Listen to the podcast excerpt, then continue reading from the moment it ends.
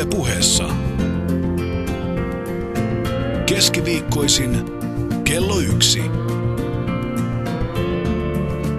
Katariina Souri.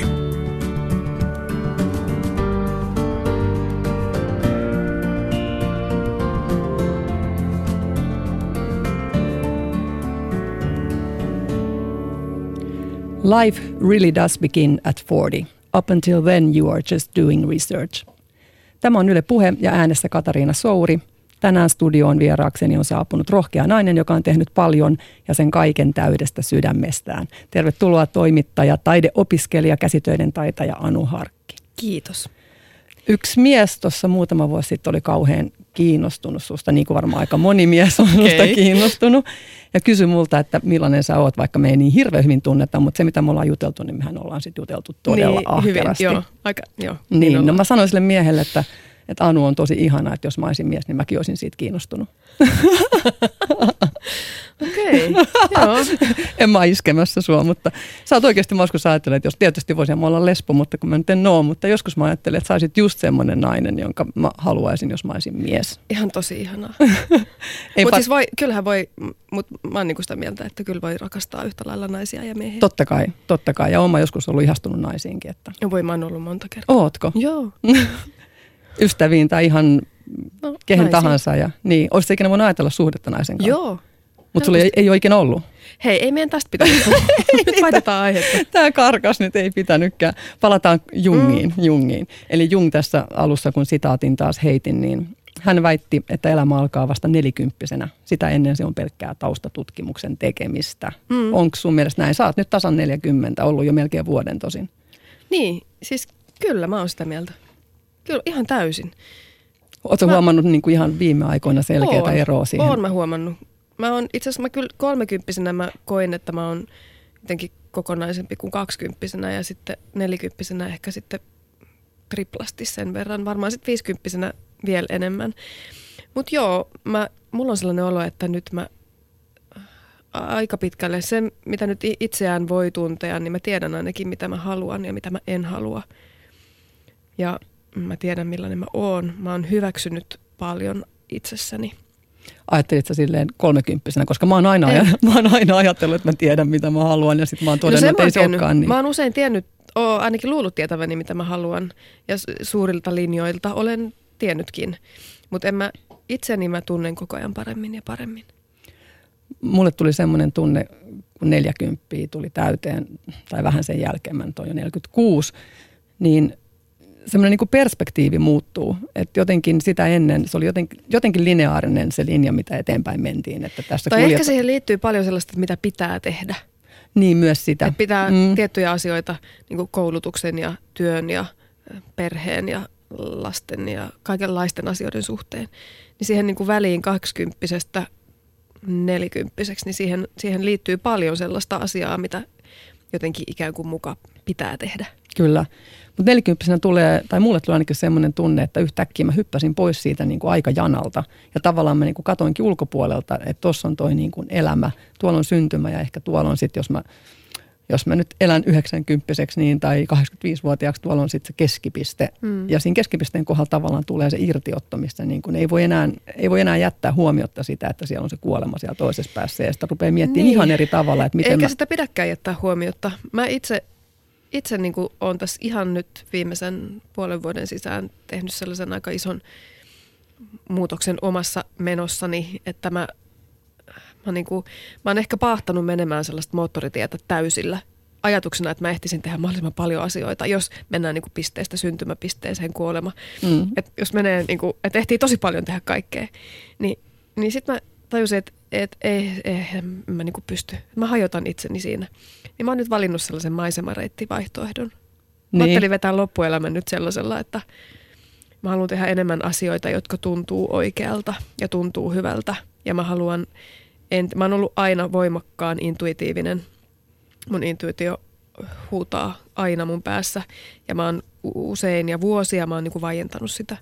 Ja nyt mä haluan antaa sille tai hänelle mahdollisuuden, että mä joka tilanteessa, kun tulee valintatilanteita tai päätöstilanteita, niin mä ensimmäisenä aina kysyn, että miltä se tuntuu.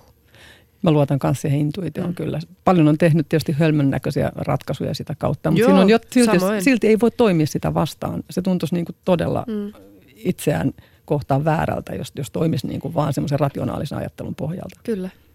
Mä itse olen huomannut, että tunne, mikä tulee sen lineaarisen etenemisen sijaan, niin tulee semmoisia niin niin spiraalimaisia, syklimäisiä. Tavallaan yhtäkkiä elämään tulee joku aikaisempi elämänvaihe uudestaan mukaan. Että se tulee vähän niin kuin siihen rinnalle.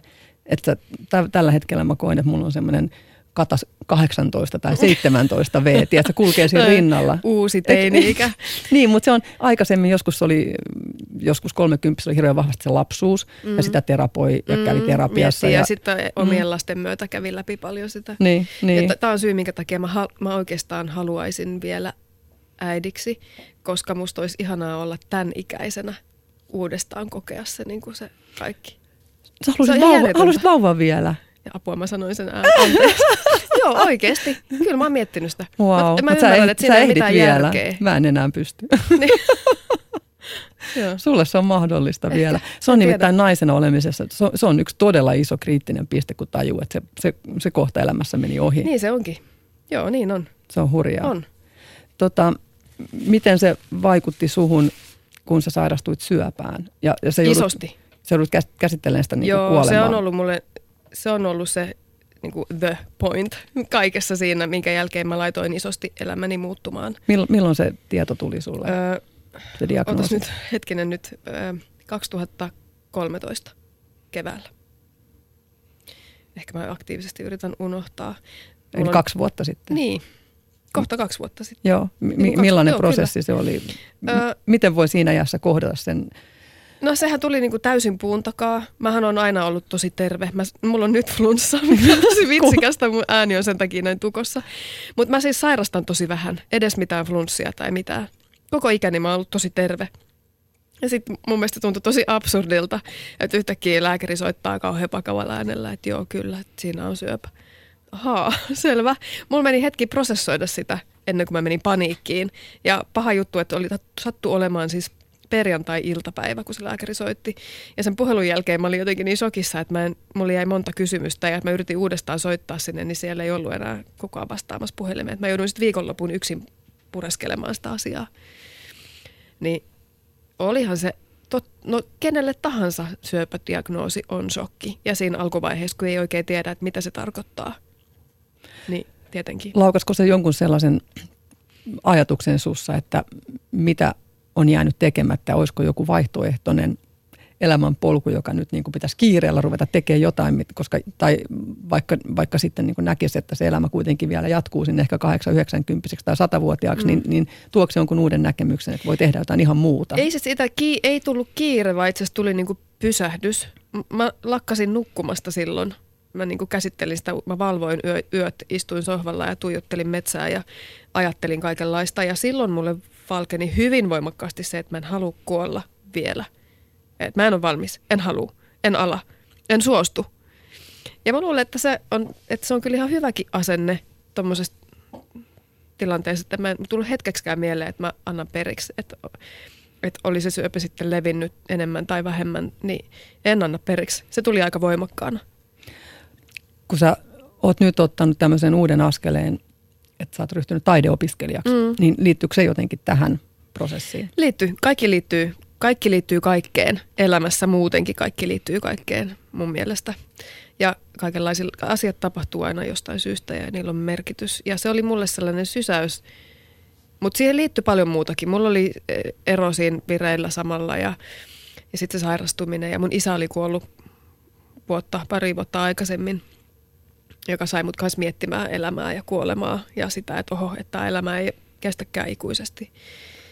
Ja sitten mä vaan tajusin, että mä teen niin paljon asioita, jotka mä teen jonkun toisen tai joidenkin toisten puolesta tai takia tai syystä tai jostain syystä, että multa odotetaan jotain tai yhteiskunta vaatii multa jotain tai joku sosiaalinen status tai jotain tällaista. Ja sitten mä päätin, että, että vaikka pelottaisi kuinka, ja usein ne niin kuin hyvät asiat on vasta siellä pelon takana, että sen Mm. pelon yli pitää mennä. Ja mua pelotti niin paljon se syöpä ja kaikki, että mä ajattelin, että okei, mä pureskelen tätä pelkoa tässä nyt niin paljon, että voiko se menisi sitten pois. Ei se mennyt kokonaan pois, nyt se pikkuhiljaa alkaa nyt ehkä vasta mennä. Mutta sä ajaudut jonkinlaiseen uupumukseen näiden kaikkien... Joo, kaiken tämän jälkeen. Joo, sitten sen, tämän syövän, siis mä, mun melanooma oli tällainen keskipaha. Ei ollut paha eikä kevyt, vaan siltä väliltä. Mutta se ei onneksi ollut levinnyt, niin mä selvisin leikkaushoidolla. Mä oon siitä tosi kiitollinen. Ja mä tunsin jopa syyllisyyttä siitä sen jälkeen. Mä ajattelin, että miksi mä pääsin näin helpolla, että toisilla on paljon vaikeampi tie sen oman sairautensa kanssa.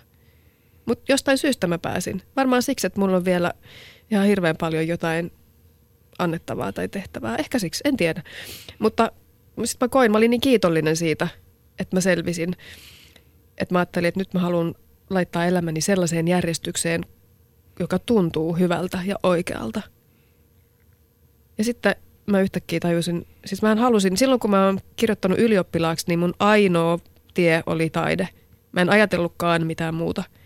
Mä halusin opiskella taidetta, mä pyrin parinkin taideoppilaitokseen ja yliopistolle opiskelemaan taidehistoriaa, joka on mun intohimo ollut myös aina – ja sitten kävi niin, että mä jäin puolen pisteen päähän yliopistopaikasta, enkä päässyt silloin ekalla hakemalla taidekouluihin. Sitten mä ajattelin, että okei, no mitä mä teen? Mä en halunnut pitää välivuotta, joten mä opiskelin maskeeraajaksi sen niin kuin vuoden aikana. Ja sitten TV- ja elokuva, mediamaailma imas mut. Ja sitten se taide jäi. Se jäi elämään kyllä muhun, minuun, mun tekemiseen, käsillä tekemiseen, mutta se niin kuin jäi. Ja sitten mä yhtäkkiä tajusin, että hetkinen, mun lapset on nyt aika isoja – joo, mä oon 40, nyt mulla on hyvä hetki opiskella. Sitten mä ajattelin, että kolme ja puoli vuotta, joo, kyllä se menee. Ja sä valmistut sitten... Kuvataiteilijaksi. Ja pari vuoden päästä. Kahden ja puolen vuoden päästä, joo. Teet sä tota, kaikenlaisia tekniikoita, opettelet, harjoittelette siellä? Me, vai? me tehdään pääasiassa, maalataan. Öljyväreillä? Öljyväreillä, myös akvarelleilla. Ollaan tehty pastellia hiiltä, mutta kuvaveistoa esimerkiksi meillä ei ole Joo. opetusohjelmassa, että se on maalaamista jotenkin voisi kuvitella, kun sä teet paljon noita tuunausjuttuja ja muuta, että sulle sopisi sekatekniikka hyvin. Joo, ja se onkin. tehnyt, se on, niin, joo, niin. mä oon tehnyt jo ja tulen varmasti tekemään. Oletko tehnyt mosaikkeja? Joo. Ootko? Oon. mä rakastan mosaikkia. Mikä Tiedän, on? että sinäkin. Niin, niin, koska eikö se ole totta, että siinä on joku määrätty hirveän rauhoittava elementti. Se on kun meditatiivista. Siinä, on, kun siinä ei sä, pysty sä tekemään... Sä asettelet niin, niitä paloja niin. ja etit niitä oikeita. Siinä ei pysty aika katoa Joo, Ko, niin, kun siveltimen kanssa se on niin kuin jokainen sekunti on tavallaan ratkaiseva. Mutta sitten kun oot niiden mosaikkipalojen kanssa, niin se, sitä jotenkin niin kuin, siinä on myös, tiedätkö, sellainen oman elämän järjestely. Eli niin, tavallaan onkin. Niin järjestelee niin on. palasia, vaikka se olisi miten sekava ns. se työ. Että mähän... Joo, ja etsii oikean kokoisia ja muokkaa niitä paloja mm. oikean kokoisia. Kyllä, se, se pitää just niin kuin napsasta oikein, että sopii siihen niin kohtaan. Se on hyvin on. vertauskuvallista. Ja mullahan on nyt tuolla mun kotitilallani, niin mä oon juuri aloittanut sen vanhan pikkunavetan kunnostamisen itselleni atelia- ja työhuoneeksi. Niin siitä tulee sitten mun sellainen pesä, mihin tulee kaikki materiaalit. Wow. Mä itse kun teen paljon niitä symmetrisiä mandaloita justiin, niin siinä on myös se, mä oon tajunnut, että ajatuksena se, että mä haen symmetriaa, koska se on niin kuin ehjää ja kokonaista, että kun oma elämä on aika levällään Silppua. ja pirstalla. Niin, mm. niin sitä hakee jostain sitä vastapainoa, niin sitten mä teen niin kuin kuvataiteessa tosi usein niin kuin symmetrisiä töitä. Ja se on ehkä se, millä mä pidän päätäni kasassa. Mulla itse neulominen on varmaan vastaa tuota, koska neulominen on myös sellaista, sehän on usein se on symmetristä mm. ja, ja sellaista säännönmukaista, vaikka se olisi hyvinkin luovaa ja vapaata, niin siinä on jotain sellaista säännönmukaisuutta ja toistuvuutta, joka on vähän vastaavanlaista itse asiassa kuin mosaikkien asettelu. Neulominen on, se on hirveän rauhoittavaa. Mä, mä oon välillä tehnyt sitä, nyt se on jäänyt, mutta siis mä ensin aloitin sen takia, että mä ajattelin, että jos mulla on käsissä koko ajan joku neulos, niin sitten mä iltaisin juo niin paljon punaviiniä. mutta niin... ei, siis toi ei ole auttanut mua, koska mulla on siis se viinilasi aina silti. Sulla on onko sulla pilli? Sulla menee semmoinen let, letku sieltä lasista. Mutta mä oon usein ajatellut, että jos, jos hän pitäisi lopettaa vaikka tupakointi tai laihduttaa hirveästi, niin neulominen olisi siinä hyvä, koska on koko ajan käsissä. En ikinä ole tupakoinut, no niin, mutta jos pitäisi lopettaa. Mä en ole muuten koskaan tupakoinut. En mä, ikinä. Mä ajattelin, mä en voi kuvitella sua tupakkaa Ei, varmaan mäkään voi. Mä lopetin kaksi vuotta sitten. Mutta äh, äh, sano vielä siitä, kun sä sanoit, että sä koit sen uupumuksen. Tuntuuko se ihan totaaliselta niin kuin romahdustilalta, että Joo, sä et enää kyllä. selviä siitä? Nyt mä pystyn tälle ihan kepeästi keskustelemaan siitä. Aika pian itse asiassa, varmaan se pahin vaihe, se alkoi jo vuosi sitten. Viime keväänä muuton jälkeen me päästiin muuttamaan tuonne Rönniin lasten kanssa, niin koko kesän mä olin jo ihan tosi uupunut, mä en jaksanut enää mitään ja sitten syksyä kohti se vaan paheni. Ja joskus lokakuussa oli varmaan sitten sellainen niin lokamarraskuussa oli semmoinen breaking point, että mä en enää vaan pystynyt mihinkään. Mä siis lak- nuk- en nukkunut. Mä en ole siitä syöpädiagnoosista, mä en ole, mulla on ollut aina kaikenlaisia unihäiriöitä ja kauhukohtauksia ja, ja sekavia unia. Mm. Mulla on villiyöelämä. Mutta tota, sitten mä lakkasin nukkumasta. Ja totta kai se, että unen puute vaikuttaa tosi paljon kaikkeen. Sitten alkaa Joo. tulla jo vähän harhaiseksi ja sekavaksi. Ja niin, mä tuli... aloin pelätä, että mä nukahdan rattiin, kun sitten mua päivällä aina väsytti kauheasti, mutta yöllä ei.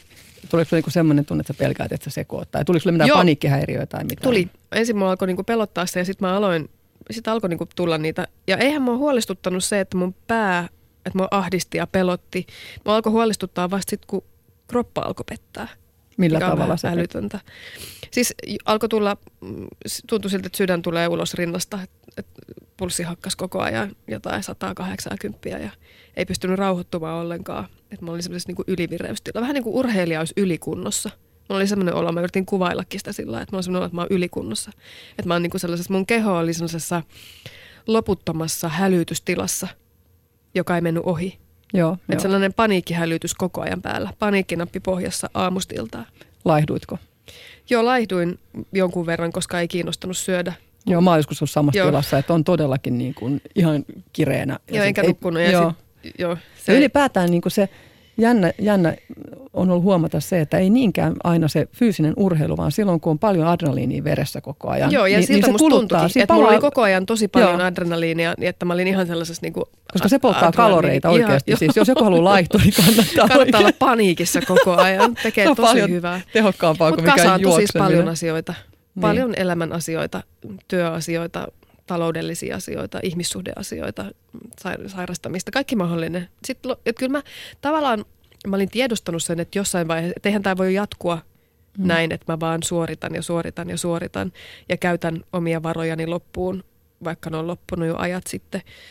Että jossain vaiheessa tulee joku downari, mutta en mä mm. osannut odottaa, että se tulee niin pahana kuin se tuli. Ja sitähän ei itse asiassa oikein taju, että mulla alkoi sitten selvitä, kun lääkäri alkoi niinku kerrata niitä asioita, että niin, että sulla on tällainen ja tällainen ja tällainen ja tällainen ja tällainen ja tällainen juttu. Mm. Ja sitten sä vielä oot vähän silleen olona siinä, että kun mä oon vähän uupunut. Miltä siinä tilanteessa, kun tuntuu, että kaikki hajoaa, niin miltä se tuntuu, kun ihmiset kuitenkin mä oon varma, että mä en ole ainoa, joka kuitenkin näkee sut sellaisena todella rohkeana ja vahvana naisena. Ja sitten kun tuntuu, niin. että eihän tästä tulekaan mitään, että tämä menee Niin sehän se just olikin hirveätä. Mähän törkkäsin kaikki ihmiset kauemmas. Mä työsin kaikki mun läheiset tosi kauas, koska mä ajattelin, että mä niin kuin joku eläin ryömin koloon ja tuun sieltä esiin sit, kun mä oon taas kunnossa. Yle puheessa Katariina Souri. Kuuntelet Yle Puhetta. Minä olen Katariina Souri ja vieraanani tänään studiossa on Rönnin emäntä Anu Harkki. Kerro vähän Rönnistä. Rönni on koti. Rönni on siis pieni maatila tuolla Sipoossa, jonka mä löysin sillä lailla, että mä tiesin, että, että ero tulee ja mä joudun luopumaan mun kodista, että mulla ei ole varaa jäädä sinne eikä mahdollisuuksia. Ja sitten mä ajelin katsomaan tota rönniä. Mun mielessä oli, että ei se ole oikea paikka, että, se, että vähän mun budjetin yläreunassa ja vähän kummallisessa paikassa. Ja mä eräänä aamuna ajoin sinne. Se talo oli tyhjillään, koska se, sen talon ainoa ja entinen omistaja oli kuollut jo muutama vuosi sitten. Ja oli syyskuun alku taisi olla aivan mielettömän kaunis aamu. Mä ajoin siihen rönnin pihaan ja sitten kaikki mun käsi, niin kuin karvat nousi pystyyn käsistä ja mä aloin itkeä autossa. Ihan sellainen spontaanisti. Mä vaan istuin ja itkin. Ja mä olin sitä, että oo, mä tulin kotiin. Sitten mä soitin välittäjälle, tutulle välittäjälle saman tien, että koska sä pääset näyttämään mulle tätä paikkaa, että en mä oikeastaan edes halua nähdä sitä, mä tiedän jo, että tämä on mun koti. Mutta tuu nyt kuitenkin näyttämään sitä mulle. Meillä on vähän samanlainen tarve rakentaa semmoista omaa idylliä. Joo, pesää. Mä oon pesärakentaja. Niin, niin Ihan mäkin. myönnän sen. Se on mulle...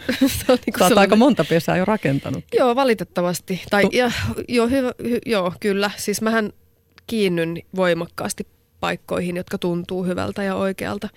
Mutta sitten toisaalta ne pesät, jotka mä oon rakentanut, joista mä oon joutunut luopumaan, niin niiden kanssa on käynyt sellainen ihmeellinen juttu, että niiden paikkojen uudet omistajat on tullut mulle hyvin rakkaiksi ihmisiksi ja meistä on tullut läheisiä ystäviä. Miksi just vanha talo? Eikö nämä kaikki ollut vanhoja taloja? Joo, mä en, mä en muistaakseni ole koskaan asunut uudessa talossa. En kai. Uusin on varmaan ollut silloin, kun mä olin lapsi, niin 80-luvun alun rivitalo. Tai 70-luvun lopun rivitalo. Se on varmaan ollut uusin talo, missä mä oon ikinä asunut. Siis vanhoilla taloilla on sielu. Niin. Mä rakastan vanhoja taloja, myös vanhoja esineitä, vanhoja valokuvia. Mutta vanhoissa taloissa on, ne, ne on niinku elää. Niillä on sielu. Onko siinä myös joku tarve pelastaa jotain, suojella jotain? Ja pitää huolta. Niin, Vähän ja pitää huolehtia. huolta. Niin. Tota, tuokse se rönni, muistuttaako se jotain niin kuin lapsuuden kotia tai turvapaikkaa? Öö, tai... Ei oikeastaan. Monet, jotka on käynyt aikanaan Ratulassa, niin sanoo, että tässä paikassa on jotain samanlaista kuin Ratulassa. Ja se on totta, siellä on semmoinen hyvin rauhallinen ja vapaa tunnelma. Mutta ei se muistuta mun lapsuuden koteja. Ehkä eniten sillä tavalla, että mä sattumalta löysin sellaisen vanhan valokuva-albumin mun lapsuudesta, missä on kuvia mun perheestä, mun vanhemmista, kun me ollaan asuttu 80, me ollaan muutettu niin kuin siihen kotiin, minkä mä koen mun lapsuuden kodiksi, oma kotitaloon kirkkonummella. Ja niissä kuvissa mä yhtäkkiä vasta nyt vuosikymmenten jälkeen mä näen niistä jotain sellaista, että mun vanhemmat on elänyt sellaista samanlaista pioneerihenkistä onnea, mitä mä itse, joka on mulle tärkeää ja josta mä pidän ja jota mä nyt elän tuolla. Mun mielestä se oli, se oli hieno havainto. Koska monet ihmiset ajattelee just niin, että aika kultaa muistot ja ne menneet tapahtumat tuntuu positiivisemmilta ja mä oon kokenut sen niin, että kun on käynyt pitkän terapian ja määrätyt lapsuuden negatiiviset kokemukset on ollut hyvin niin kuin määritteleviä. Ja sitten ne on jäänytkin no, niin, että ne on niin. jäänyt vallalle. Ja tuohon itse asiassa mä luulen, että mulla liittyikin sellaista, että mä elin siinä kodissa 8-vuotiaasta 15-vuotiaaksi, melkein 16-vuotiaaksi. Ja sitten se päättyi siihen, että mun vanhemmat eros. Ja me jouduttiin niin kuin muuttamaan sieltä pois. Ja sen jälkeen mä en kokenut enää mitään kodiksi. Minkälaisia negatiivisia muistoja sulla on lapsuudesta? Onko sulla jotain todella traumaattista? Liittyykö se jotenkin näihin muuttoihin? Liittyy. Se liittyy itse asiassa nimenomaan siihen, niihin aikoihin, että kun mä olin 15 täyttämässä 16, niin se kesä, se oli vaikea käsitellä muutenkin se vanhempien ero ja se jotenkin se suru ja tuska ja viha ja kaikki tunteet, mitä siihen liittyy. Niin mä olin ratsastusleirillä ja mulle oli sanottu, että sitten kun sä tuut sieltä leiriltä, niin sit muutetaan. Ja sitten äiti tuli hakemaan mua leiriltä ja sanoi, että yllätys, yllätys, me ollaankin jo muutettu. Ja vei mut suoraan sinne uuteen kotiin, rivitalokotiin. Ja sitten mä niinku, mä olin tosi järkyttynyt siitä ja tosi vihanen ja mun mielestä oli kamalaa, että mä en päässyt itse pakkaamaan mun tavaroita ja niin hyvästelemään sitä vanhaa kotia, joka oli ollut mulle tosi tärkeä. Mä ymmärrän sen nyt jälkikäteen niin kuin vanhemman näkökulmasta, että on ollut helpompaa, kun lapset on ollut. Mun sisko kertoi nyt vasta itse asiassa, että hän oli silloin kanssa jostain kuvataideleirillä samaan aikaan. Että lapset on pois jaloista, niin silloin muutetaan. Mutta se jäi mulle todella, todella isoksi traumaksi. Tämä on muistellut sitten, että se tulee mulle aina mieleen vähintäänkin muuttojen yhteydessä. Ja siksi, ehkä siksi mä oon aina pitänyt huolta, että mun lapset on mukana muutoissa. Vaikka se on se muuten hankalaa, varmaan, niin, koska niin aina ajatellaan, että muuttaminen on ihan kauheata, mutta se itse asiassa voi olla hyvin tärkeä psykologinen prosessi siihen, että Niin mun siirryt mielestä toisesta se on, asunnosta. että pakkaa ne tavarat. Mä muistan, kun mun poikani pienenä oli ihan hädissä, että otetaanko me kaikki meidän tavarat mukaan. Että otetaanhan me kaikki minun lelut mukaan. Hmm. Mä silti, että joo, otetaan. Että vain tämä talo jää. Että me otetaan kaikki meidän tavarat mukaan ja muutetaan. Ja mä oon halunnut, että ne on mukana. Ne on pakannut omia tavaroitaan, kantanut niitä autoon ja kantanut niitä autosta sinne uuteen kotiin. Kauhean, kun mä tajun tässä just nyt, niin kuin mekin mua rupeaa kohta itketään, kun mä mietin Hyvinkään koti, mistä mun vanhemmat muutti just silleen, että mä olin Jenkes. Ja ne muutti sinä aikana sitten Helsinkiin Ruuneperin kadulle ja mulla oli siellä ihan oma yksiö sitten niin kuin vanhempien Mm. mm. asunnon kyljessä ja ja se oli mahtavaa muuttaa Helsinkiin tietysti ja mä en silloin sitä asiaa sen kummemmin ajatellut.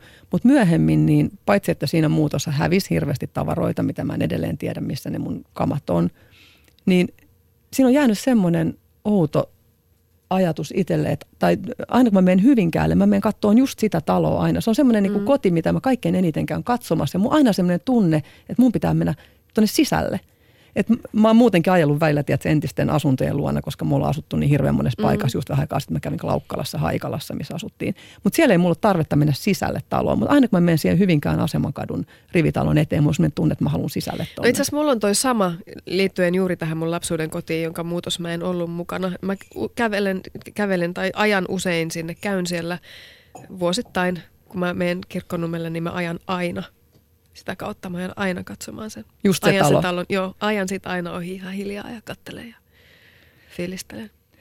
Mites lapsuudesta jotain tosi positiivista ja onko jäänyt mieleen erityistä? On paljon. Mähän, mähän edelleen mä oon sitä mieltä, mä koen, että mulla on ollut tosi turvallinen ja onnellinen lapsuus. Meillä oli hyvin sellainen tiivis perhe. Meitä on kolme lasta, kolme sisarusta, siskoa, kolme tyttöä. Meillä on kaikilla kaksi ja puoli vuotta ikäeroa. Ja, ja nimenomaan ne liittyy just sinne niihin vuosiin, kun asuttiin siellä Kirkkonummen siellä omakotitalossa siellä metsän keskellä. Siellä Laaksossa asui paljon samanikäisiä lapsia. Siellä oli kavereita. Me saatiin hyvin vapaasti juosta metsissä ja pelloilla. Ja järven, järvelle, järven rantaan oli sellainen viiden minuutin fillarointimatka, että se oli tosi lähellä. Ja itse asiassa siihen, tämä on, on ristiriitainen muisto, mutta, mutta kuitenkin hyvä. Kun mä olin 12 ja mun sisko oli sitten varmaan 10, niin meidän nuorin sisko sairastui vakavasti ja joutui sairaalaan. Ja oli sairaalassa pari kuukautta varmaan kaiken kaikkiaan, mutta se oli heinäkuun ja elokuun sairaalassa. Ja koska se oli vakava juttu, mun vanhemmat oli tietenkin hirveän huolissaan. Mutta ne ei kauheasti se ei niinku, että kuitenkin, mä, voi olla, että mä oon unohtanut paljon asioita tai sulkenut pois muististani, mutta mä muistan siitä kesästä sen, että oli tosi lämmin, oli tosi helteistä ja aurinkoista. Ja me oltiin päivät kahdestaan se mun keskimmäisen siskon kanssa, koska vanhemmat oli töissä tai sitten ne päivysti vuorotellen siellä sairaalassa sen meidän nuorimman siskon kanssa. Me makoiltiin lämpimällä aurinkoisella kalliolla ja hypittiin kallion kieltä järveen ja uitiin ja luettiin akkareita ja kirjoja ja meillä oli ihanaa. Ja sitten isä tuli sitten iltapäivällä tuomaan meille, mun sisko oli Töölön sairaalassa, niin varmaan Töölön torilta se toi herneitä ja mansikoita ja tuoreita sämpylöitä meille sinne rantaa, missä me yleensä aina oltiin. Ja tällainen muisto mulla on siitä kesästä. Aiheuttaako se syyllisyyttä nyt jälkikäteen tai Ei, myöhemmin? vaan oikeastaan mä toivon, että se lohduttaa mun vanhempia tai mun äitiä, joka on elossa, isäni ei ole enää, että ja myös itse asiassa lohduttaa muokin siinä mielessä, ja toivottavasti lohduttaa muitakin, että lapsi ei aina koe niin samalla lailla mm. asioita kuin aikuinen. Et siitä huolimatta, että varmasti mekin ollaan aistittu, että on ollut vakava juttu ja vanhemmat on ollut huolissaan ja väsyneitä ja surullisia, niin se kesä on ollut meille ihan ihana. Niin. oltiin paljon kahdestaan, meidän mielestä se oli ihanaa, me oltiin vapaita kesälapsia, me vaan uitiin ja paistateltiin päivää. Mainitsit tuon akuankan. Muistatko miltä akuankka silloin tuoksu? Joo, muistan. Tuoksuuko ne vielä samanlaisia? Ö, eri, erilaiselta, ei. Painomuiste tuoksuu ja se paperi on erilaista. Mä en ole sellainen huokonen, sellainen huokonen, meillä oli vielä sellaisia maalta tuotuja 50-luvun akkareita, jotka oli ihan suosikkeja, niitä vanhoja. Ne oli kellastuneita ja ne tuoksu vähän sellaiselta pehmeältä ja pölyiseltä. Eikä mä muistan aina, kun tuli koulusta ja sitten oli se päivä, kun akkari tuli kotiin. Mm. Ja sitten se akuankan tuoksu ja sitten piti hakea jotain roopeankan kolikoita tai jotain karkkia, tiedätkö, tai jambo suklaapatukoita. Ja mulla on muuten sellainen muisto kanssa, että tuli tuli kotiin ja akkari oli tullut, niin kiireellä kun tiesi, että tänään tulee akkari, sitten äiti oli leiponut leipää. Niin että siellä kotona, Oi. muistan tällaisenkin, että oli tuoreen leivän tuoksu. Ja sitten mä sain sitä lämmintä leipää ja se voi suli siihen päälle ja mä istuin ja söin, söin sitä leipää ja luin akkaria. Ihanaa. Mulla on myös pikkasen ristiriitainen semmoinen aivan ihana muisto siitä, että ennen joulua, kun joulut oli myös semmoiset vanhemmat, kun ne oli niin kiireisiä, juristi vanhemmat, ja mä olin ainoa lapsi, mutta jouluna oltiin aina yhdessä ja tuli serkkuja ja sukulaisia mm. ja just siinä joulun odotuksessa, niin mä olin tehnyt semmoisista värikkäistä, se, tiedätkö niitä semmoisia valoja, mitä noissa niin kuin, tai hieromalaitoksissa on, niitä värik... mä sanon niitä aina kauhean, en mä, nyt mä menisin sanoa hirveä asia, en mä sitä voi sanoa. Mutta siis mä, mä tein niistä semmoisen ihanan sydämen, niin kuin teippasin mm. siihen ikkunaan. Ja sitten mä katoin niin kuin sinne, kun lunta sataa sinne aseman kadulle Hyvinkäällä, kun oli pimeätä ja no, niin. ihanat niin kuin ne värivalot. Ja joka ikinen joulu mun on saatava niitä, ne on niin tyylittömiä. Mun koti täynnä niitä hirveitä. Niin, niitä hieromalaitosvaloja. Mutta niistä tulee mulle se turvallisuuden tunne. Siis niin. ne edustaa mulle jotain todella Joo. positiivista. Vaikka nyt ei tyylitajua ehkä edusta. Mutta ihan sama. Jos niistä tulee hyvä olo, niin. jos se niin. tuntuu hyvältä. Miten hei se, että sun isäsi oli, oli tunnettu rikoskirjailija Matti Yrjänä Joensuu, niin mi, millaista oli elää kirjailijan kanssa, koska mä kirjailijana välillä mietin, että, että miten mun tytär traumatisoituu siitä, että mä oon välillä... Siis tietenkin se traumatisoituu. Onko se väistämätöntä? Totta kai se traumatisoituu. Kenen tahansa, siis munkin lapset traumatisoituu. Se on selvä juttu, kaikki lapset traumatisoituu. Sama mitä niiden tekee. Kirjailijan lapset traumatisoituu ehkä enemmän kuin No, mutta niistä saattaa tulla sitten luovia persoonia. Millaista siis se arki se oli, oli teillä? Siis, no mulle se oli niinku en mä ymmärtänyt, että jonkun muun kotona voi olla erilaista. Mä oon aina elänyt. Mun isä teki itse asiassa kahta työtä koko ikänsä. Että hän teki päivätyön poliisissa ja sitten oli kirjailijana ikään kuin vapaa-ajallaan. Että viikonloput illat se kirjoitti. Paitsi silloin, kun se oli joku apuraha tai muu, niin silloin se teki pidempiä pätkiä. Kyllähän se oli erikoista. Mun isä oli hyvin tarkka siitä omasta rauhastaan. Mä ymmärrän sen nyt, koska se on elänyt niin siellä ja säkin varmaan ymmärrät. Kun sä kirjoitat, sä elät siinä kirjan maailmassa ja samalla sä yrität elää rinnakkaiselämää sun perheen ja pienten lasten kanssa. Niin se helppoa ole. Ja isällä oli työhuone muutamia poikkeusaikoja lukunottamatta, niin sillä oli työhuone kotona. Ja Mulle liittyy siihen ihan hyviäkin, mutta myös sellaisia vähän epämääräisiä muistoja, että meidän piti olla, meitä aina hyssyteltiin olemaan hiljaa. Olkaa hiljaa, älkää häiritkö isää.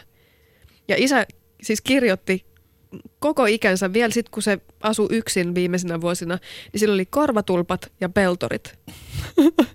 ja sillä se niin sukelsi sinne omaan maailmaansa ja sulki kaiken muun ulkopuolelle mulla on sama, että mä en kestä niin kuin paljon ääntä. Joo, ei mitään ääntä, mutta välillä... mäkään en kestä. Niin, niin sullakin niin on. Ymmärrän hyvin.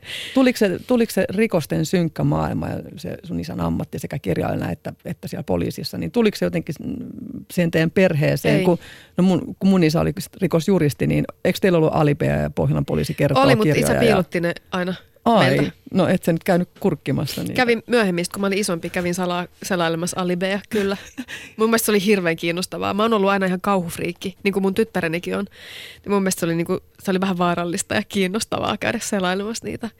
Kyllä toki, että sellainen raadollinen maailma on tullut, että et mä oon ymmärtänyt hyvin aikaisin, mitä tarkoittaa kuolema ja millaista se on. Ja, mutta isä piti aika lailla poissa me, meidän siitä, meiltä, meistä suojeli meitä. Eihän me saatu katsoa telkkaristakaan mitään liian pelottavaa. Hirveetä trauma. Yle puheessa. Katariina Souri. Yle Puheen studiossa Katariina Souri ja vieraanani monitaitoinen ja haasteita pelkäämätön Anu Harkki. Onko mitään, mitä sä et ole uskaltanut elämässä tehdä? Tartut sä aina haasteeseen? Jossain mä luin, sä sanoit, että jos et jotain osaa tehdä, niin sä opettelet. Joo, se on totta. Ja mä oon ollut aina sellainen, ehkä iän myötä multa on vähän varissus sellainen niin kuin näyttämisen tai onnistumisen tarve. Että mä en ole niin sellainen, että osaanhan – mutta kyllä mä silti vaihdan renkaat autooni itse. mä oon inhonnut aina sellaista mies-nais-vastakkainasettelua. Niin. Mun mielestä kaikissa meissä on maskuliinisia ja feminiinisiä puolia. Se on niinku ihan selvä juttu ja minkä takia niitä pitäisi piilottaa. Ja mä erityisen paljon rakastan mun nykyistä miestäni siksi, että häntä ei koskaan ole häirinnyt se, että mä tykkään puhua autoista tai aseista. Jostakin aseista? Tosi epänaisellisesta. Käytkö metsästämässä vai? En, ei, en, ei sitä mä en tee. Tota, mennään uniin. Äh, ylipäätään miten sä nukut? Sä sanoit, että, että silloin, silloin kun tuli uupumus, niin sä lopetit nukkumasta kokonaan. Miten Joo. muuten? Ootko no, hyvä nukkuja? Ö, en. Kyllä ja ei. Meillä on suvussa voimakas tällainen geeniperinnällinen unissa kävely, unissa puhumis, yösekoilu. Se on perinnöllistä. siellä? Mä en kävele. Mun isä käveli ja mun nuorin sisko kävelee. Mä puhun. Se on muuten pelottavaa, kävelee. Mä puhun ja mun lapset on perinnyt sen molemmat ja mun siskon tytär myös, että me ollaan tällaista yösekoilijajengiä. Mutta mä saan sellaisia öisiä kauhukohtauksia. En unihalvauksia, mun tytär saa itse niitäkin välillä. Mutta mun tulee sellaisia öisiä kauhukohtauksia, missä tyyppejä seisoo siinä sängyn vieressä ja tuijottaa mua. Ja, tai jotain tosi uhkaavaa tulee mua kohti ja mä herään sellaisessa voimakkaassa adrenaliinikauhussa. Ja välillä mulla on sellainen olo, että mä liikun niin kuin joku supermies nopeammin kuin ihminen pystyy, koska mä pystyn niin nopeasti siirtymään valokatkaisijalle. Ja sitten se kauhu niin kuin hellittää pikkuhiljaa, kun alkaa se uni hälvetä, se unitila tai semmoinen horrostila. Ja sitten alkaa tajuta, että joo, ei ole mitään hätää, mä oon kotona, täällä ei ole ketään. Ja sitten mä nukahdan saman tien uudestaan. Liittyykö noin määrätynlaisiin elämäntilanteisiin vai? Tämä kuulostaa tosi friikiltä, mutta itse asiassa ne liittyy aika paljon paikkoihin. Varmasti elämäntilanteisiin, mutta joissakin taloissa, joissakin paikoissa sitä Ne tapahtuu aaveita. enemmän. Ehkä ne on. Uskot sä Uskon. kummituksiin? Joo, mä oon, olen nähnytkin useitakin kertoja. Missä Enkä ole ikinä sanonut lapsilleni, ettei kummituksia ole, koska kummituksia on. missä sä oot niitä nähnyt? Öö, mä, oon Mä en ole nähnyt, koskaan nähnyt Mä oon. vitsiä. mä oon tota, se on itse asiassa- se on sillä hetkellä aika pelottavaa, mutta joo. Mä oon ensimmäisen kerran, kun mun esikoistyttäreni oli juuri syntynyt, mä olin meidän landella, sukulandella mun siskojen kanssa ja me nukuttiin ullakolla sellaisessa ullakkohuoneessa, missä oli semmoinen perinteinen, että siinä on kaksi tällaista sänkyä ja mun sisko nukkui toisessa sängyssä, minä toisessa ja sitten mun tytär vauva nukkuu semmoisessa siinä to, mun siskon sängyn päässä sellaisessa vanhassa pinnasängyssä, missä suvun lapset on nukkunut. että mun uhkikin on varmaan nukkunut siinä vauvana. Ja mä heräsin yöllä siihen, että se ovi aukesi. Ja mä nousin istumaan silleen kauhuissani, että kuka tänne tulee. Ja sitten mä jähmetyin, mä en pystynyt liikkumaan. Ja sieltä ovesta tuli kaksi hahmoa. Sellaista tosi utusta epämääräistä hahmoa. Ja mä olin jotenkin aivan paniikissa. ja Mä vaan en pystynyt liikkumaan, mä vaan näin ne tyypit. Siinä oli vanha mies ja vanha nainen. Ja mä tunnistin niin kuin vaatteista, että ne ei ole tästä päivästä. Ja sitten ne kumartu sen lapsen ylle, sen pinnasängyn ylle. Ja sitten mä en yhtäkkiä enää pelottanutkaan, kun mä tajusin, että ne tuli katsomaan sitä. Että se on ensimmäinen ihminen seuraavaa sukupolvea. Oi. Ja ne oli mun, mä oletan, että se oli mun isoisän isä ja isoisän äiti, jotka on sen talon rakentanut aikanaan. Jotka tuli Huikeeta. katsomaan sitä vauvaa. Ja sä oot ihan varma, että sä et ole unessa, että se ei lunta. Olen ihan varma. Wow. Epistä mä haluan kans Mm. nähdä. Ja Ratulassahan myös oli kaikenlaista elämää aika paljon. Vilsti- Tuo Rönnissä on hyvin rauhallista. Siellä, ei, siellä mä en ole ta- tavannut ketään. Ja siellä on läsnä se ö, alkuperäinen omistaja, mutta sellaisena hyvin lempeänä ja rauhallisena. Ja mä oon kuullutkin, että hän oli hyvin kiltti mies. Ja se jotenkin sellainen lempeys ja rakkaus sitä paikkaa kohtaan tuntuu siellä ja tarttuu muhun. Miten sitten ihan unipainajaiset? Näet sä painajaisunia? Näen.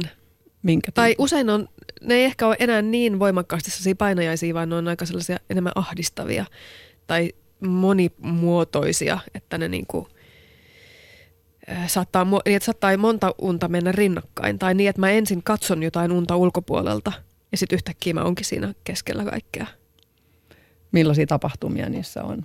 Usein niissä on paljon ihmisiä, äh, jotain niin kuin väkivallan uhkaa tai jotain pelottavaa, ahdistavaa. Ja sitten, mutta ehkä, ehkä enemmän kuin painajaisia, niin tätä nykyään, mä oon ehkä nuorempana nähnyt enemmän painajaisia. Tätä nykyään ehkä enemmän sellaisia tietynlaisia toistuvia sellaisia ahdistus- ja stressiunia. Joo. Tai ainakin mä itse on analysoinut sen niin, että sellaisissa stressitilanteissa niin mä näen toistuvasti tietynlaista unta. Minkälaista? Se on sellainen, että mä pakkaan lähdössä matkalle. Se vähän vaihtelee se juttu, mutta aina, aina siinä mä oon lähdössä matkalle, joko lähdössä kotoa matkalle tai jossain paikassa ja mun pitäisi lähteä kotiin. Ja mä pakkaan ja yhtäkkiä sitä tavaraa on ihan hulluna joka paikassa ja mä en voi käsittää, että miten mä ehdin pakata, miten mä saan nämä mahtumaan näihin laukkuihin, että miksi täällä on luistimetkin täällä sängyn alla, vaikka me ollaan jossain lämpimässä kaupungissa. Mä oon vieraassa kaupungissa ja mun pitää, tai jossakin kesäleirillä tai kotona, ja mun pitää saada pakattua tavaroita ja niitä vaan tulee ja tulee ja tulee ja niitä on kaikkea hirveästi joka paikassa ja ai niin toikin siivoamatta ja kone lähtee ja missä mun passi on. Ja sitten eh, pisimmillään se menee siihen, että, että tota, mä juoksentelen lentokentällä sellaisia loputtomia käytäviä, jotka ei koskaan lopu ja yritän löytää sitä tuubia, mistä pääsee sinne lentokoneeseen. Mä luulen, että tämä niinku on sellainen, se on, se on stressiuni. Liittyy se sellaiseen, on, että on liikaa asioita mm. elämässä. Joo, mä oon nähnyt samantyyppisiä joskus ja ne liittyy just stressiin. Mutta niin. se toistuu. Se on sellainen teema, joka toistuu usein vuosia toistunut. Ja... Miten kun sulla on talot on tärkeitä, näet sä taloja unissasi tai rakennuksia? Näen, joo. Mä palaan tiettyihin lapsuuden koteihin. Ja nyt viime aikoina on mielenkiintoinen juttu muuten. Mä oon palannut siihen just tähän lapsuuden kotiin, mistä muutettiin tällä vähän mun kannalta väkivaltaisesti pois. Niin mä oon ollut siellä niin kuin aikuisena ja yrittänyt kertoa mun vanhemmille, että täällä perustuksessa on tällainen halkeama, että tämä pitäisi korjata esimerkiksi. Mietin, se, niin, kuin, niin. niin, niin. No se on tietysti niin kuin varmaan itsekin, oletko sitä miettinyt, mitä se... Olen miettinyt niin. paljon, että niin. joo, paljon varmasti myös, että ei se, eihän se ole sitä, että pitää korjata talo, vaan se on, että mm. pitää korjata jotain asioita niin. elämässä tai tajuu jotain asioita, mitä olisi voinut ehkä korjata jollakin tavalla joskus. Kun jungilaisittain rakennukset on aina suoraan niin kuin psyyken vertauskuvia. Niin ja se on niin kuin minä ja minuus ja niin mäkin on jotenkin uskon, että mulla on vuosia seikkailu mun unissa sellainen iso kerrostalo. Se saattaa olla vanha talo, uudempi talo, mikä vaan talo, mutta se on aina, siellä näkee huonosti ja siellä on niin likasta kulunutta. Ja siellä on paljon portaikkoja, jotka saattaa katketa kesken tai ne menee jonnekin muualle kuin mihin piti. Ja hissejä, jotka menee ihan mihin sattuu. Ja mä yritän päästä ulos tai mä yritän päästä johonkin paikkaan tai mä yritän päästä johonkin asuntoon ja mä en millään löydä sinne. No jos toi kertoo sun psyykestä, niin. että on suoraan niin rinnastus sun psyykestä. Niin siellä rikkinäisessä talossa ja yritän löytää ne portaat, jotka vie sinne oikeaan paikkaan. Mutta se uni on loppunut. No mä en niin. ole nähnyt sitä pitkään aikaa, no että niin. ehkä mä niin. nyt on vihdoin löytänyt kotiin. Se on jännä noin unet, missä, missä niin kuin itse on eri ikäinen kuin oikeasti on. Niin niissä on hirveän kiinnostavaa se ajatus siitä, että, että se uni ehkä niin kuin yrittää näyttää jotain, että joku ongelma ehkä liittyy lapsuuteen tai, tai jotain uutta alkua se voi myös Joo, symboloida. Joo, mä samaa mieltä, että siihen liittyy paljon sellaista ja mä varmaan mä nukun sen verran katkonaisesti, että mä muistan paljon unia, joita mä oon nähnyt. Ja joskus, jos on joku ahdistava uni, niin se saattaa jäädä päälle. Mm-hmm. Että se olo jää päälle. Joku tosi ahdistunut tai surullinen olo jää päälle pitkäksi aikaa heräämisen jälkeenkin. Miten se noin stressiunet, kun sä näet niitä, mitkä sun keinot on, on purkaa stressiä omassa elämässä? Millä sä rentoudut? No vähän selkeästi en ole osannut sitä kauhean hyvin, koska lopulta mun pää ja keho levis. Et siinä ei ku- koska kutominen, en, neulominen niin, kai koska auta. mä en tarpeeksi antanut itseni levätä. Mutta mun, mun niinku keinot tätä nykyään on sitä, että mä vetäydyn, mä sulkeudun. Mä oon tekemisissä vain niiden mun tärkeimpien ihmisten kanssa, tai mielellään mä oon myös yksin. Mä tarviin yksinäisyyttä.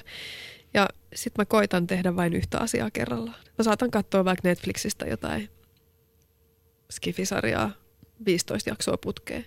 Se on hyvä keino. Tyhjentää aivoa, se on tosi hyvä keino. Yle puheessa Katariina Souri. Minä olen Katariina Souri ja vieraanani studiossa vielä jonkin aikaa uskallanko sanoa sielun sisareni Hanu Harkki. Sano vaan, kyllä me, meillä on sellaista kyllä. niin, meissä on paljon eroavaisuuksia. Hyvin mutta, paljon, mutta sitten mm, meillä on joku sellainen kummallinen. On, ja yksi mikä varmaan yhdistää on, on rakkaus eläimiin. No se on kyllä, se on ehdottomasti. Sulla on rönnissä paljon eläimiä. Niin Mitä eläimiä sulla on? Mulla on, äh, hetkinen nyt, mulla on kaksi hevosta, neljä lammasta, possu, se on minipossu, mutta se ei ole kyllä kauhean mini. Se on suuri ja karvainen. En jaksa nostaa häntä enää. Hän painaa ehkä 100 kiloa. Sitten mulla on neljä kanaa ja kukko. Neljä kissaa, joista yhdellä on nyt pennut. Kaikilla on jo koti. Ja kolme koiraa. Siis toihan on niin kuin jo taloudellisesti hirveä kustannus, ruokkia eläimet ja kaikki eläinlääkärit. Ja... Öö, niin, kyllä ja ei. Siis joo, pääsisin halvemmalla, jos mulla ei olisi eläimiä. Mutta ei se nyt loppujen lopuksi. Mun eläimet elää sellaista luomuelämää, että hevoset ja lampaat syö pääravinnokseen heinää. Heinä Joo. ei ole tolkuttoman kallista. Ne ei syö mitään kalliita lisäravinteita. Ne saa kivennäiset merilevästä ja Sitten ne saa chia-siemeniä vähän kuureittain. Se on ainoa semmoinen kallis ruoka. Eläinlääkärikustannuksia. Onneksi ne on kaikki ollut tosi terveitä, että vuosittaisia rokotuksia ja raspauksia lukuun ottamatta, niin ei ole kyllä tullut eläinlääkärikuluja. Niin se on hirveä hoitaminen. Siis pääset esimerkiksi ikinä matkustaan, kun just tuota burnouttia mietittiin, niin pääset sä ikinä pois mihinkään ihan No siis vaan mä en yksin. koe sitä stressaavaksi sitä eläinten hoitoa. Päinvastoin mä koen sen maadottavaksi ja terapeuttiseksi. Et se on mulle myös niinku sellainen lupa olla kotona. Mun eläimet tarvii mua. Et enhän mä 12 tuntia pidempään voi olla poissa. Mä oon järjestänyt sellaisena työpäivinä, kun mä en voi olla siellä, niin mä oon hevosten ja lampaiden ruokinta menee sellaisilla slow feeding verkoilla, että ne saa hitaasti sitä heinää koko päivän. Ja koiria mä pidän mukana työhuoneella, että ne pääsee ulos päivällä. Kissat nyt pärjää, lampaat kyllä hienosti pärjää, kannat pärjää ja possu, kun ne saa aamuin illoin ruokaa. Mutta että kyllä se on totta, että ei, Ethän sä voi matkustaa. en, mutta mulla ei ole hirveän voimakasta kaukokaipuuta. Oletko sä ikinä Mä matkustanut? Olen, olen matkustanut. Mie- Mielestäni mä oon matkustanut ihan tarpeeksi. Että ei mulla ole sellaista tarvetta, että mun pitää hulluna päästä matkustamaan. Että mä oon matkustanut ympäri maailmaa. Et ehkä se on valintakysymys. Mä valitsen sen, että mulla on ne eläimet siellä kotona ja mä saan niistä iloa joka päivä. Ja se koti on mulle tärkeämpi kuin se, että mä matkustaisin paljon. Ja kyllähän mä pääsen matkustamaan, jos mä saan jonkun lomittamaan. Joku tulee Niin. meille siksi aikaa hoitamaan taloa ja eläimiä. Mullakin niitä eläimiä on siis, ei ollut hevosia eikä possuja eikä lähinnä kissoja ja koiria. Mutta mä on niillä, mulla on yksi tunne, tiedätkö, että mä oon niillä niin kuin kiinnittänyt itseni vähän väkisinkin paikoille. Että mä, Joo. se on ihan kuin semmoinen joku niin kuin itseään suojaava toimi. Että ihan kun mä Sama- olisin se on- alitajuisesti miettinyt, että muuten mä lähden tuonne maailmalle sekoille ja sähläämään mun koko elämää sit ihan palasina. Niin Joo. edes nyt, kun mut on niin kuin ankkuroitu tähän vastuuseen täällä kotona, niin mulla pysyy jotenkin hommat Mä oon hyvin samaa mieltä. Niin kuin mä sanoin, että se on mulle semmoinen maadottava asia, että mä rakastan niitä mun eläimiä, ne on mun ystäviä, ne on mun perheenjäseniä, vaikka ne onkin eläimiä, mulla ei ole mitään tällaista inhimillistämisongelmaa. Ö, mutta se on mun lauma ja mulla on hyvä olla niiden eläinten kanssa ja mä haluan huolehtia niistä. Ja se on niin kuin vastavuorosta. Mä saan Mm. myös hyvin paljon niiltä eläimiltä sellaista vilpitöntä täyttä läsnäoloa. Ja se myös, että mulla ei ole koskaan, ei mulla ole kännykkä mukana tallissa. Tai, tai on turvana, jos mä oon pitkällä maastolenkillä, mutta se on äänettömällä ja taskussa vain jotain hätätilannetta varten. Mun tulisi mieleenkään, että kun mä oon hevosen selässä jossain metsässä, niin mä puhuisin puhelimessa. Hauska visio. Mm. Mä oon nyt kyllä ruvennut miettimään sitä, että no noi kaksi Dobermannia kissat ja että ne suunnilleen, ei niin, että mä halusin päästä eroon niistä, mä oon miettiä, että no se on semmoinen ehkä 6-7 vuotta, niin ne on kaikki mennyt ja Kiana on aikuinen. Niin mulla on kyllä vähän siintää sun ajatus, niin kuin, että hei, mä olisin ekan kerran pitkään pitkään aikaa vapaa. Ja, Ei mulla vaan, ainakaan vielä. Mä itse asiassa, mä hirveästi haluaisin ehkä aasin tai kenties vuohia tai jotain vielä. Vielä lisää. Niin eikä sitä paitsi oikeasti tollanen, että mun eläimet elää tällaisessa aktiivipihatossa, missä ne pääsee vapaasti liikkumaan, lampaat ja hevoset sisään ja ulos ympäri vuoden sillä kun ne haluaa. Että ei sinne hoitamiseen oikeasti mene sen enempää aikaa kuin yhden kaupunkilaiskoiran hoitamiseen ja kävelyttämisineen. Ö, sano, oliko sulla kanoja kanssa vai? Joo, Sä varmaan syöt niitä munia. joo, syön. Joo, hyödynnät en, en muut- kanoja, en syö lampaita, en possua enkä kanoja, mutta munat kyllä. Et vuoteen en ole ostanut munia. Mites sitten, kun tota, esimerkiksi ne lampaat kuolee, niin pystytkö syömään ne omat lampaat? Kun... Ja siis jos ne kuolee ikääntymiseen, niin, Niin, että ne on vaan niin ei vanhoja, se että varmaan pitää- olisi kauhean hyvää ruokaakaan. Ja noi Eiks- on niin lemmikkejä, noi mun tytöt, että en mä heitä kyllä söisi. Se on ihan puhuttu jo valmiiksi. Mutta Kelpaisiko ne, kato, mu- mun, Villathan mun mä siis- Dobermannelle, mä tarvitsin vähän sitkeämpikin saa. lihaa kelpaisi. meillä kyllä Et siis sä- koirat ja kissat syö raaka, raakaruokaa, että kyllä meilläkin sitä raakaa lihaa löytyy kaapista, mutta ei meidän omien eläinten. Ehkä jos olisi enemmän lampaita, enemmän kanoja, niin sitten kyllä. Sehän olisi kuitenkin eettistä ja mahdollisimman vähän käsiteltyä lihaa syöttää eläimille ja ihmisille, miksei ihmisillekin. Minkälainen sun oma ää, ää, ruokavalio on? Syötkö ihan eläintuotteita laidasta laitaan? Mä oon nykyisin, mä oon ollut täysin kasvissyöjä. Mä oon ollut sellainen kasvissyöjä, että mä oon syönyt vuosia, vuosia itse asiassa söin kalaa ja äyriäisiä, sitten jotain valkoista lihaa, mutta itse asiassa kun broileri on, broileri on mun mielestä kaikkein epäeettisintä tällä hetkellä, Joo. mä koen niin. Mm. Mutta nykyään mä oon enemmän kuitenkin sekasyöjä ja mulle on tärkeämpää se, että mistä se mun ruoka tulee, mitä se on. Että kun mulla on mies, joka metsästää, niin kyllä mä syön, kun hän tuo riistaa kotiin. Ja ei siinä mitään. En mä pidä siitä, kun on hirvestysaika. Ampuuko se ihan, pystyykö ihan hirvenkin ampuu? En, varmaan, en tiedä. Ei ole tullut vielä hir- hirven puoli. Joo, luojan kiitos. Mutta kyllä mä suren sitä. Esimerkiksi eilen illalla ihailin, kun hirvi juoksi siinä pellolla. Hevosten kanssa tuijoteltiin sitä. Mä, mä en pystyisi itse metsästämään. Mutta että jos mulle tuodaan lintua tai vaikka poroa tai jotain Mm. eläintä, joka on saanut elää vapaan elämän, niin e- kyllä mä sitä syön. On hirveän niin kuin haastavia nämä, jos ajatellaan niin eläinoikeusasioita, kun, kun itse niin kuin mä, mä en missään tapauksessa tuomitse ihmisiä, jotka syö eläimiä, jotka on elänyt hyvän elämän. Mä en itse enää, mm. Mm. nyt mä olen sen verran pitkään jo niin kuin lihaa syömättä kokonaan, että mä en ehkä pystyisi syömään kalaa. Mulla oli pitkään sellainen olo, että mä en pysty syömään lihaa. Ja vieläkään mä pystyn, vieläkin mä pystyn sitä syömään harvoin ja hyvin pieniä määriä. Niin. Et mulla on myös se, että se ei niinku, mun mielestä raakaliha haisee ihan kamalalta ja kypsäkin liha saattaa haista tosi pahalta. Mun mielestä kaikkein sitä on maidon haju, se eritteinen, tiedätkö, semmoinen bakteerinen. Siis mä, et ei tarvitse kaualla ilman lehmänmaitoa, kun se oikeasti haisee ihan kauhealle. Et mä en, si- sitä mä, eikä Mutta ootko koskaan juonut tinkimaitoa? En. Se on ihanaa, suoraan lehmästä. Ei suoraan Niin niin hyvä. utareesta vai? Terveisiä Olgalle ja Tuukalle, kiitos, mä oon heiltä saanut. Mutta ihan suoraan lehmästä, siis siitä utareesta vai? No on se sitten kylmässä tietenkin ollut, mutta ei sille mitään ole tehty, se on tosi hyvää ja ravitsevaa. Mä itse itse asiassa siis mä käytän soijamaitoa ja mantelimaitoa Joo. ja johtuu osittain myös siitä, että mun lapset ei pysty juomaan lehmänmaitoa, että meillä on aina juotu kasvimaitoja. Joo. No mä, siis mä joudun itse niin kuin hi- hirveän hämmennyksen valtaan, kun, kun jotenkin yrittää miettiä, että siis mun unelman maailmassahan eläinperäisiä tuotteita käytettäisiin mahdollisimman vähän, mieluiten ei ollenkaan, mutta niin kuin sanottu, niin itsekin kalaa nyt välillä syön, niin, niin mm, ehkä niin kuin järvikaloja joskus, en mä tiedä tuleeko sitä niin kuin fosforia pois sieltä vesistöistä niiden myötä sitten, en tiedä, mutta niin ainakin sanotaan. Mut, mutta se, että kun miettii, että miten sitä, sitä niin kuin valistustyötä voisi tehdä, kun mäkin menin sitten käymään Valion luomumaitotilalla, mm. kun mä möykkäsin tuolla somessa, kun Valio mainosti luomumaitoa ja siellä oli sitten vasikoita ja vasikka oli siinä niin kuin emolehmän kanssa ja kun kuitenkin tiedetään, että ne vierotetaan Niin. luomutuotannossakin viiden päivän ikäisinä ja tehotuotannossahan ne vierotetaan ne vasikat mm. heti. Ja kauheita mökää pidin siitä ja, ja uhittelin sitten valion suuntaan, että joo, mielellään tulisin katsoa, miten nämä niin kuin vierotetut vasikat pärjää. Ja ne kutsumut luomumaitotilalle.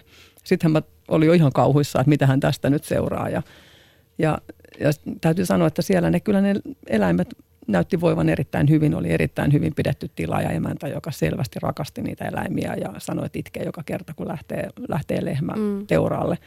Ja niin ne pääsi vapaasti meneen sisään ulos ja, ja sitten tietysti laitumelle. Ja, Ne olosuhteet onkin tärkeät. Mut mutta mielestä, siinä ei niin, silti voi niin kuitenkin sivuttaa sit sitä kuitenkaan, että, että siellä ne sonnivasikat tietysti nuorena tapetaan. Ja, Mm, ja, ja ne, se on lampoloissakin. Niin, niin, ja ne vasikat erotetaan niistä, no ne oli samassa tilassa. Mutta sitten kun mä niinku ajattelin, että no mä nyt laitan, kun mä paljon laitan esimerkiksi Facebookiin mm. kuvia sitten tehotuotannosta, joka on se, se kaikkein kauhein ääripää, mi- mitä sitten No tietysti eläinoikeusjärjestötkin, niin eihän nekään aina kauheita ääripäätä näytä, mutta kuitenkin tuolla järkyttävää materiaalia. Mä ajattelin, että mä nyt näytän tämänkin, tämän luomu, luomutuotannon ja laitoin kuvia siitä, koska itse miettii, että mä oon luomutuotannosta siirtynyt sinne mm. lähestulkoon vegaaniksi. Niin ehkä moni muukin luomutuotannon kautta siirtyy tai ainakin sitten siirtyy tehotuotannosta käyttää luomutuotettuja maitotuotteita tai muita, jos niitä haluaa käyttää. Mutta mä saan kyllä osan vegaaneista niskaani oikein urakalla. Siis suurin osa ymmärsi sen, mitä mä ajan takaa ja, ja hyväksyy ja pitää niin, niin, sitäkin toisille, tärkeänä. Toisille Mut- ihmisille asiat on sellaisia uskonnon kaltaisia asioita, että niistä sitten hermostutaan, mutta sitten taas... No se oli niin, se oli niin kauhean ryöppy, niitäkin. mikä sieltä Niin. niin. tuli niin kuin muutaman ihmisen taholta, että, että tietysti kun ajattelee sitä, niin kuin sitä eläinoikeusnäkökulmasta. Mm. Mutta se on vaikea asia, että yrittää siinä välissä sitten Mutta niin kuin, onko ehdottomuus koskaan sit niinku hyvästä? No mun mielestä ei, niin. Mutta mä oon ainakin pitänyt aina huolen siitä, että mun lapset tietää, mistä ruoka tulee. mm, Niille ei ole ikinä ollut epäselvää se, että, että ei missään niinku kasva tuollaisia tai broilerin fileitä tai sikapihvejä, että ne on ollut eläimiä. Eläviä, Se on niinku se mm. tärkeä juttu. Ja esimerkiksi mun Niin. lapsethan ei syö lammasta, vaikka olisi mitä luomulammasta joskus kerran vuodessa tarjolla. Sen takia, kun meillä on lampaita ja ne ei voi niinku kuvitellakaan, että ne söisi niitä. niinpä.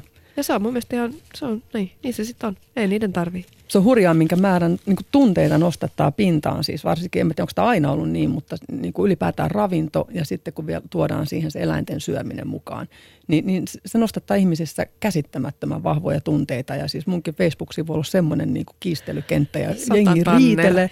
Sitten mä oon tottunut taistelemaan niin kuin niitä lihansyöjiä vastaan siellä, tai taistelemaan, vähän liiottelen. Ja sitten yhtäkkiä mä taistelen vegaanienkin kanssa. Mä, no, mä taistelen kaikkien kanssa, mä oon riidoissa kaikkien ihmisten Hei, kanssa. sulla Mä nyt aika ehkä ottaa sellainen niin kuin pieni etäisyys kaikkeen ja elää sellaisessa omassa kuplassa. hyvältä tuntuvassa kuplassa. Sipoo-kuplassa, niin. Joo, siellä on hyvä elää sellaisessa lempeässä kuplassa.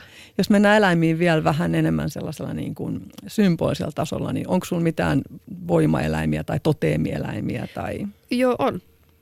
Meillä on itse asiassa kaikilla, mä, mun lapsilla on myös, meillä on, se on, eläimet on voimakkaasti ollut mun elämässä läsnä ihan aina. Mun eläin on kettu. Ja kettu on mulla tatuoituna tähän käsivarteen ja mulla on itse asiassa toinen kettu tuolla nilkassa, vanhempi kettu. Onko noin uusia tatuointeja? Nämä, mitkä on mulla käsissä, on, on siis, joo, on siis tammikuussa tehty. Aika huikeita. Nämä on mun ensimmäiset värilliset tatuoinnit, mun aikaisemmat on ihan mustia. Ja mulla on toisessa käsivarressa villakettu, kettu, jolla on neulepuikot ja lanka suussa, se on minä. Ja sitten tässä mun toisessa kädessä on karhu, joka on mun poikani, ja sitten susi, joka on mun tytär. Ne tässä, tässä on, tähän, mutta tähän liittyy paljon muutakin symboliikkaa. Että tässä on, Mut siis mitä se kettu merkitsee sulle? se on, no itse asiassa nämä, on, nämä tyypit tässä mun käsissä on vapaus, voima ja viisaus, jotka on niin kuin mulle kolme tärkeää asiaa. Ja ne on näissä, se kettu on se vapaus. Sä et ole sun korppukoiraa tatuoinut mihinkään. En. Korppukoira on ollut mulle kyllä ehkä sellainen tärkein ja rakkain ja hänen poistumisensa oli niin traumaattinen ja traaginen, että on kyllä jäänyt mieleen. Mutta ei, mä en halua, en tule tatuoimaan ketään muitakaan olemassa olevia itseeni, että ne on sitten muita juttuja. Kerro, että, sori lopetella niin surulliseen Joo. aiheeseen, mutta kerro lyhyesti, Elämää. mitä Korpulle, Se on elämää. mitä Korpulle tapahtui, elämää. koska mä tapasin Korpun ja se oli, se oli jotenkin niin liikuttava Joo, Korppu valkoinen oli, Korpun koira. kuolema oli mulle hirveä järkytys ja koko meidän perheelle, koska Korppu oli jo kuitenkin melkein seitsemänvuotias ja se tuli meille sellaisena pienenä palleroisena, mistä kukaan ei oikein tiennyt, että mikä siitä tulee isona. Ja sitten tuli semmoinen karvanen rakki, joka pelkäs vieraita ihmisiä, mutta rakasti perhettään yli kaiken. Korppu ei ikinä tehnyt pahaa kenellekään ja se oli semmoinen tunnekoira, että se aisti voimakkaasti tunteet ja hoiti mua, kun mä olin väsynyt tai kipeä. Ja Korpulle kävi sitten niin, että vuosi sitten tuolla Rönnissä sellainen nuori kaahari ajoi sen päälle meidän pihassa. Ja Moi. Se oli, Korppu sitten lopulta jouduttiin lopettamaan. mutta mä tiedän, että sillä on ollut hyvä elämä, koska niin, sillä olikin. Mutta sä oli pidät eläimistä hyvää huolta. Kiva Kiit- lopettaa tällaista. Niin, sori, mulla oli pakko se se ottaa. mitään. Anu Harkki, kiitos oikein paljon, kun tuli Kiitos. vieraaksi. Ihanaa vappua sulle. Samoin.